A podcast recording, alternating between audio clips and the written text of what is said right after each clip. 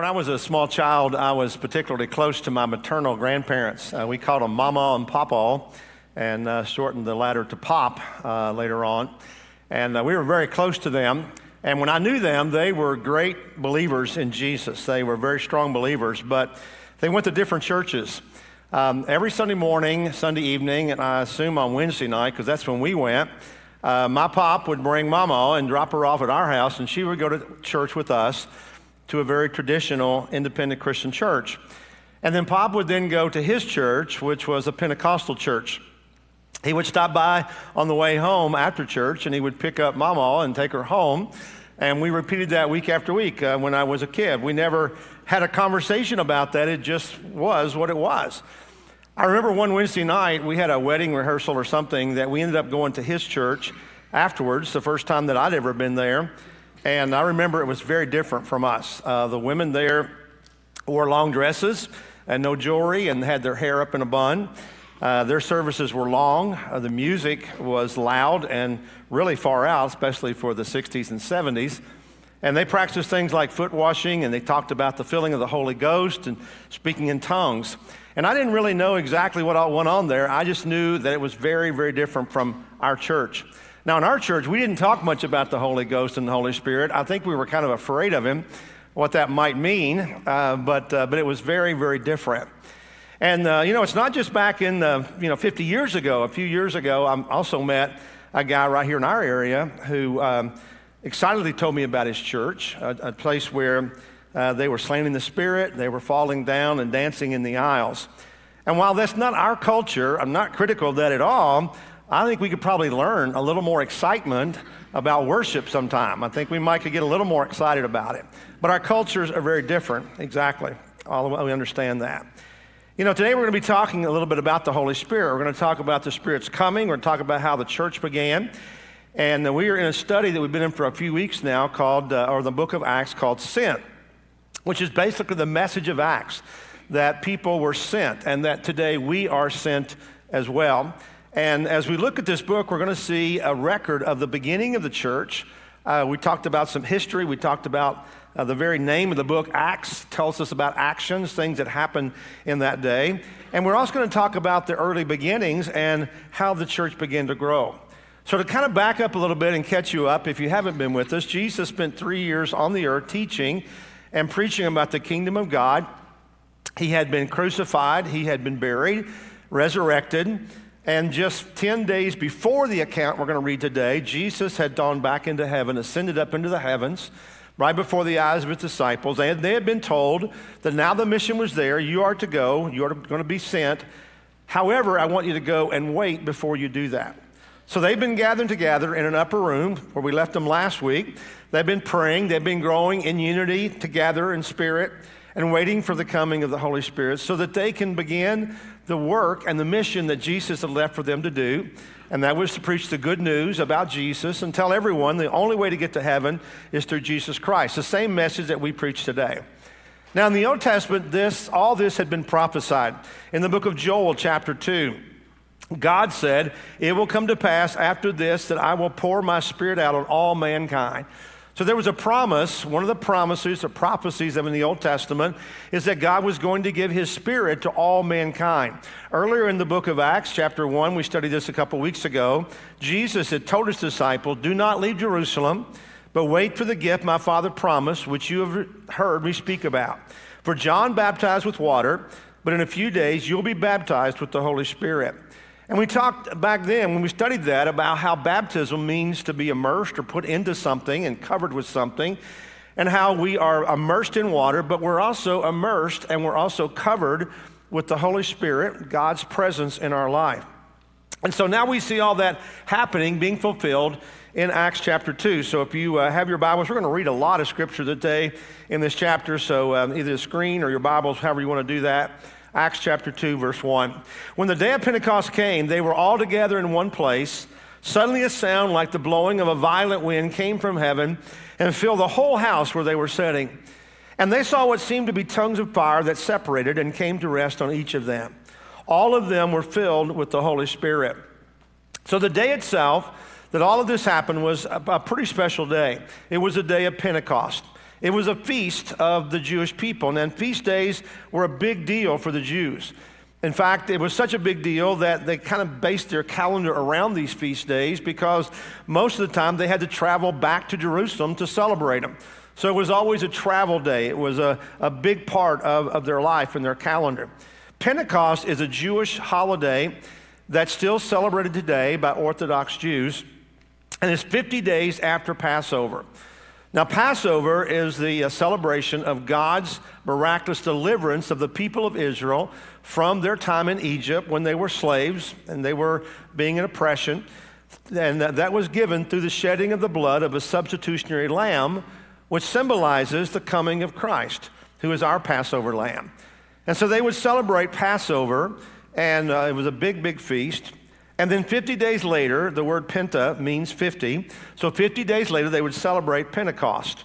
Now, Pentecost itself is also full of meaning and significance as well. Pentecost is also called the Feast of First Fruits. So if you were to look at a list of their holidays and their feasts, the Feast of First Fruits is Pentecost when people would bring the first fruits of their harvest and they would bring and give them up to God. Jewish tradition also held that Pentecost was a time when God gave the law to Moses on Mount Sinai, delivering the law so that the people of Israel would know what God's will was for their life. So in the Old Testament, God gave the law on Pentecost. In the New Testament, God gives his spirit on Pentecost.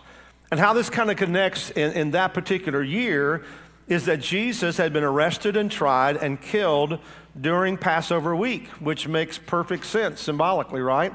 They were celebrating the Passover, God delivering them from Egypt many years before. And at the same time, God was in, uh, instantly delivering them through Jesus Christ. This had only been 50 days earlier, so it's 50 days after Jesus' death, burial, and resurrection. And so that's the account that we have here. And the Bible says that when they were together in one place, that the Spirit came in a very dramatic way. And it describes a couple of ways the Spirit came. First of all, it says they heard a sound like a violent wind that filled the house. Now, you know, I always thought that it really truly was a violent wind, you know, that things were blowing around everywhere and it was just chaos. But, but it doesn't say it was a wind, it says it was like a wind. That means that the sound, if you've ever heard a tornado or just, uh, you know, very hard, strong winds that are blowing, the whistling, uh, just the roar of it all. I've heard of people who have been in tornadoes say it's almost unbelievable the volume that they hear. So it was kind of like that as the Holy Spirit came. You know, it's interesting in both the Old Testament, which is Hebrew, written in Hebrew, and the New Testament, which is written in Greek, that the word uh, for spirit is the same word for breath or for wind. So it connects very quickly, very easily there the sound of wind, breath, the Holy Spirit.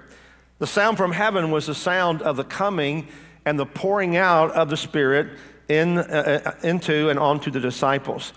And as they were praying together, it doesn't seem to be a warning, it just was sudden. It was mighty. there was a strong force that came, and it says it filled the room. And so this was the first sign an indication of the Spirit's presence. So instantly they knew that the promise was being fulfilled, what, God had, what Jesus had said was going to happen, that the Spirit was coming upon them. The second thing that happened seemed to be like tongues of fire that came and separated and came to rest on each of the disciples. Again, it doesn't say it literally is fire. Uh, we always have this idea in my mind that it was fire that happened. It doesn't say it was fire, but it seemed to be fire. Now, fire was a pretty important part and, and um, symbol of God's presence. John the Baptist had said earlier that Jesus would come and he would baptize with the Holy Spirit and with fire. In the Old Testament, previously, fire was usually a sign of purification. If something was uh, like, for, gold, for example, gold would be heated with fire, and all the impurities would, would come to the top, skim it off, and it would be pure gold. So it was kind of a, a, a indication of purification. God also showed his acceptance of sacrifices quite often by bringing fire down from heaven. Several accounts in the Bible about you know, people having a sacrifice laid out there, fire would come down from heaven and would accept that. Fire was pretty symbolic. And in this day, it was symbolic of the presence of God. And seemingly, what looked like or seemed like a large flame came down from heaven, separated into smaller flames or tongues of fire and then they came to rest on each of the disciples. Now, the disciples were not really strangers to the Holy Spirit. This wasn't the first time that they'd heard uh, about the person and the work of the Spirit. And Jesus had been talking about uh, the Spirit uh, with them for some time. And they had seen the Holy Spirit at work in Jesus' life. Jesus kept telling them that this was the power that he drew upon. And they'd heard him promise a new work of the Spirit, a coming of the Spirit. When they had gone out and served and seen God do great things through them, they'd experienced a, uh, uh, something of the power of the Spirit when they served and, and were obedient and healed people. And the, uh, we also read last week, I believe, that it said during the, the 40 days that Jesus was with them, that Jesus had uh, proven his resurrection, but also he had taught them through the Holy Spirit. So all this time, Jesus had been, you know, familiarizing them with this person of the presence of God, and that's exactly who the Holy Spirit.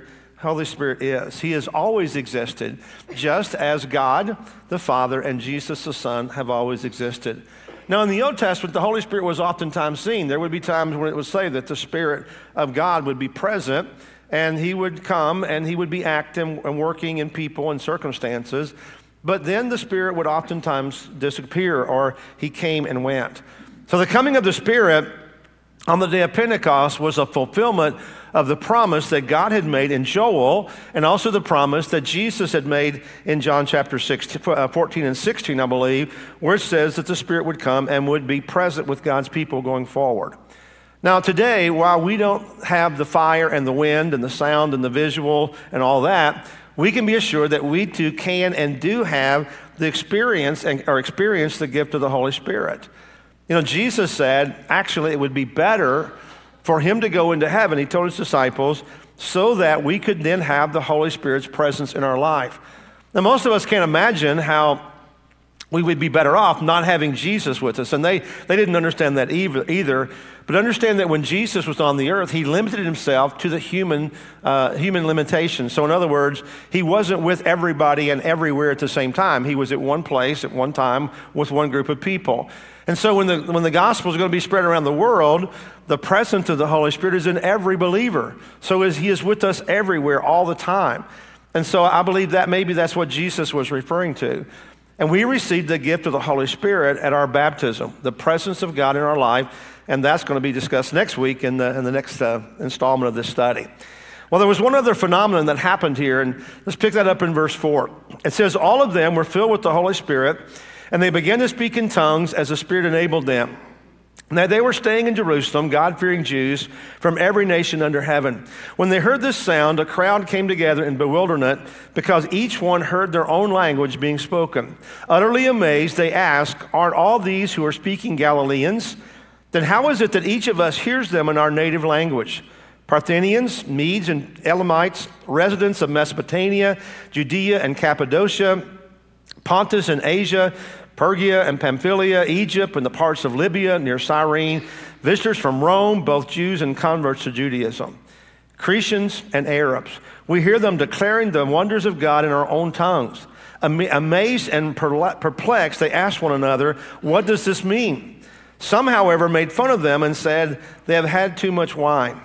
So the disciples began to speak in languages that they had never taught, never spoken, or never been taught as the Spirit began to give them words. And this was a miracle. This was uh, an impressive, uh, the third phenomenon, if you will, of the coming of the Spirit. Uh, the sound, the visual uh, that looked like fire, and then the demonstration of the different languages. Now, you might ask the question why did they have to speak in different languages? And if you kind of look at the scripture, you're going to see the answer. And the answer is that whenever the Spirit came and there was this loud noise and, and these demonstrations, the, the sound was loud enough to attract people, and they began to gather. You know, this may have been an outer court. Uh, it was probably near a public place, and people began to come and they began to be attracted to what was going on. Notice that there were people here uh, in Jerusalem to celebrate the day of Pentecost from many different nations and many different places around the world. They were Jews who had scattered over the known world and they had come back here to worship on this uh, feast day. Now, if you were to look at a modern day map, uh, and the places listed would include places like Iran and Turkey and North Africa, Crete, Rome, Arabia, Egypt, Syria, the Middle East, and of course, Israel. So it was a very broad spectrum of people who were probably from all parts of the known world at that time. Now, that in itself, I think, is important because the timing was perfect. Timing was perfect because there were people here from everywhere who would come to know Jesus and understand this, receive the Holy Spirit, then go back home and take the gospel with them. And the Bible says that they then heard in their own language, even though the disciples only knew Aramean. Aramean is what they spoke, and Greek is what they wrote. Uh, but they were Galileans. That's what was so amazing. These were not educated people, they were fishermen. They'd never studied these languages, and yet they began to hear in their own language. You know, when the Bible talks about speaking in tongues, it's always referring to speaking in a known language that someone basically speaks and it's used to communicate the gospel. And I'm not dismissing the modern tongue movement at all, but I'll say that it's not the same thing as described in the Bible.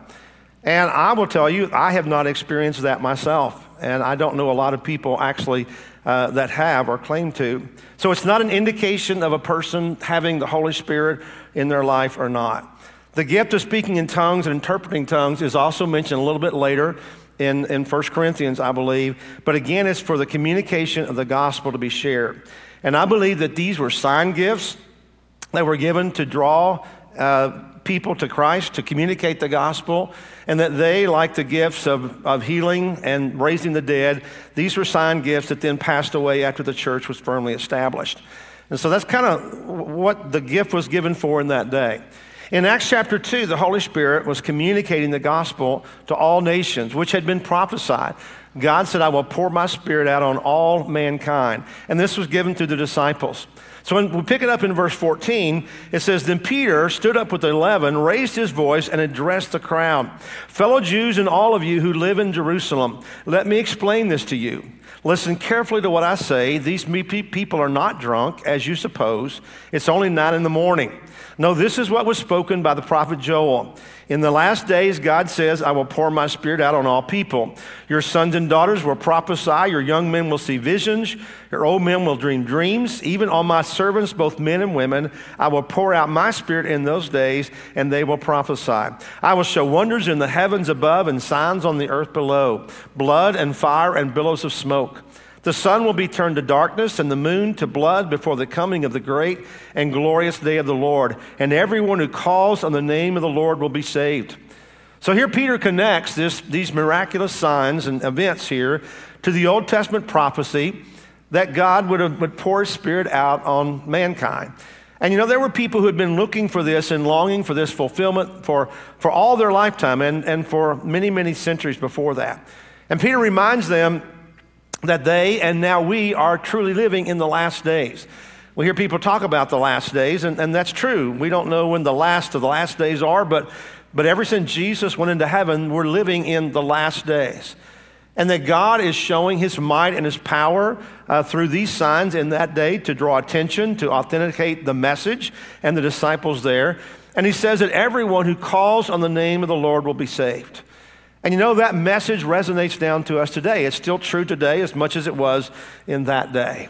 And so Peter is explaining what's going on there, and then Peter quickly pivots to the real focus of the sermon. You know, this was uh, kind of getting the people's attention, but what Peter really wanted to talk about was Jesus, and that was uh, the resurrected Messiah, Jesus of Nazareth. So let's pick that up in the next verse, verse 22. Fellow Israelites, listen to this. Jesus of Nazareth was a man accredited by God to you by miracles, wonders, and signs, which God did among you through him, as you yourself know. This man was handed over to you by God's deliberate plan and foreknowledge, and you, with the help of wicked men, put him to death by nailing him to the cross. But God raised him from the dead, freeing him from the agony of death, because it was impossible for death to keep its hold on him. David said about him, I saw the Lord always before me. Because he is at my right hand, I will not be shaken. Therefore, my heart is glad and my tongue rejoices. My body also will rest in hope because you will not abandon me in the realm of the dead. You will not let your Holy One see decay. You have made known to me the paths of life. You will fill me with joy in your presence. Now, keep in mind who the audience was that Peter was talking about. This was, or talking to. This was made up of all Jews, either natural born Jews. It, it mentions earlier that some of them may have been converts to Judaism But many of them had also been in Jerusalem uh, 50 days earlier. Keep in mind, they had to come back to Jerusalem um, a couple times or several times a year, and many of them had either been there earlier or they, they, they'd remained there perhaps for the Passover. And many of them may have even been in the crowd that were calling for Jesus' blood, or perhaps just bystanders. But they knew what had happened 50 days prior. And Peter reminds them of the, of the claims of Jesus, and he reminds them of the proof of who Jesus was that Jesus uh, was the Son of God as proven by the resurrection. Perhaps some of them had even had seen the risen Christ. And at least some of them must have been in the crowd. They were calling for his blood because Peter says directly that they, with the help of wicked men, put him to death by nailing him to the cross. So uh, he's very directly confronting them, some of them at least, about their sin and their hand in putting Jesus to death. But then he rushes on to say that God has raised him from the dead because it was impossible for death to keep its hold on Jesus, that even death could not keep down the Son of God. And Peter here is describing uh, or declaring publicly uh, the basis of our faith. He's trying to drive home the point that yes, Jesus was dead, but now Jesus is alive. And it's been proven many different ways. And since these are Jewish people, he used the words of David, who was a respected king of Israel uh, many years before, where he predicted the death and the burial of Jesus and, and yet his resurrection before his body decayed. So he's saying David understood this. David looked toward this. And then he continues, fellow Israelites, I can tell you confidently that the patriarch David died and was buried, and his tomb is here to this day. But he was a prophet, and he knew that God had promised him on oath that he would place one of his descendants on his throne. Seeing what was to come, he spoke of the resurrection of the Messiah, that he was not abandoned to the realm of the dead, nor did his body see decay. God has raised this Jesus to life, and we're all witnesses of it. Exalted the right hand of God, he has received from the Father the promised Holy Spirit and has poured out what you now see and hear. For David did not ascend to heaven, and yet he said, The Lord said to me, My Lord, Sit at my right hand until I make your enemies a footstool for your feet. Therefore, let all Israel be assured of this that God has made this Jesus, whom you crucified, both Lord and Messiah. You know, every Jew in that day loved David. They loved the memory of David, but Peter reminded them that David had died and was buried. They knew where his tomb was, that he was still in the ground. This, he wasn't, this, this prophecy wasn't referring to David himself. That David was not the Messiah, but David had prophesied of Jesus coming, his death, resurrection, and also the fact that he would not even see decay, that he would be resurrected before that happened. Interestingly enough, Jesus was a direct descendant of David. If you know where Jesus was born, he was born in the town of David, Bethlehem. And the reason they went was because his parents were from the lineage of David. So the prophecies were falling directly into place. And that God had raised Jesus to life again and exalted him to the right hand of God. The Holy Spirit was being poured out as Jesus had promised to remind them and to draw them to God. You know, this was the first gospel sermon, seemingly maybe the first time it had been publicly preached that Jesus had been restored back to life again. And that this was God's plan of salvation through Christ alone, crucified and resurrected. And then Peter concludes it by saying, Let all Israel be assured of this. God made this Jesus, whom you crucified, very personal, both Lord and Messiah. It's almost like Peter was saying, You were all wrong about Jesus. You took him as a, an insurrectionist. You took him as a rebellion. You took him as a blasphemer. Some of them did. But instead, you crucified him. You took him like a common criminal, but by the resurrection, God's proved that he is Lord and Messiah. I mean, a strong declaration of who Jesus was. And you know, Peter's words had an impact on the listeners. In verse 37, it said, When the people heard this, they were cut to the heart, and they said to Peter and the other apostles, Brothers, what shall we do? You know, what happened here is that the message connected and the message moved them. But it wasn't just Peter's words. You know, that's the thing sometimes that we overlook. We think about uh, the Bible just being words and these people just speaking. And, and even when we talk about Jesus, it's being words, but it's so much more than that. This is obviously a significant work of the Holy Spirit that's happening here that day. God is doing something, God's moving through the Word. You know, the Holy Spirit works in the life of a believer to encourage us and confront us and empower us and, and challenge us, but the Holy Spirit also works in the life of an unbeliever, too, to convict them of their sin. So when the gospel is spoken and shared, the Holy Spirit is, is empowered to move and to convict hearts. Sometimes we think, you know what? We have to convince people of something, but whenever we speak the gospel and the Holy Spirit is loose to work in people's hearts and move, that's where everything changes. It's a powerful combination. And this is the work that God wants us to do today. He wants us to share Jesus with people, not to feel like we have to be convincing in our words, but instead that we just open up people's hearts and they hear the gospel, and the Holy Spirit is loose to change their hearts. You know, the history of the Jewish people, which a lot of this chapter has been, that Peter preached that day, is probably not going to impact us.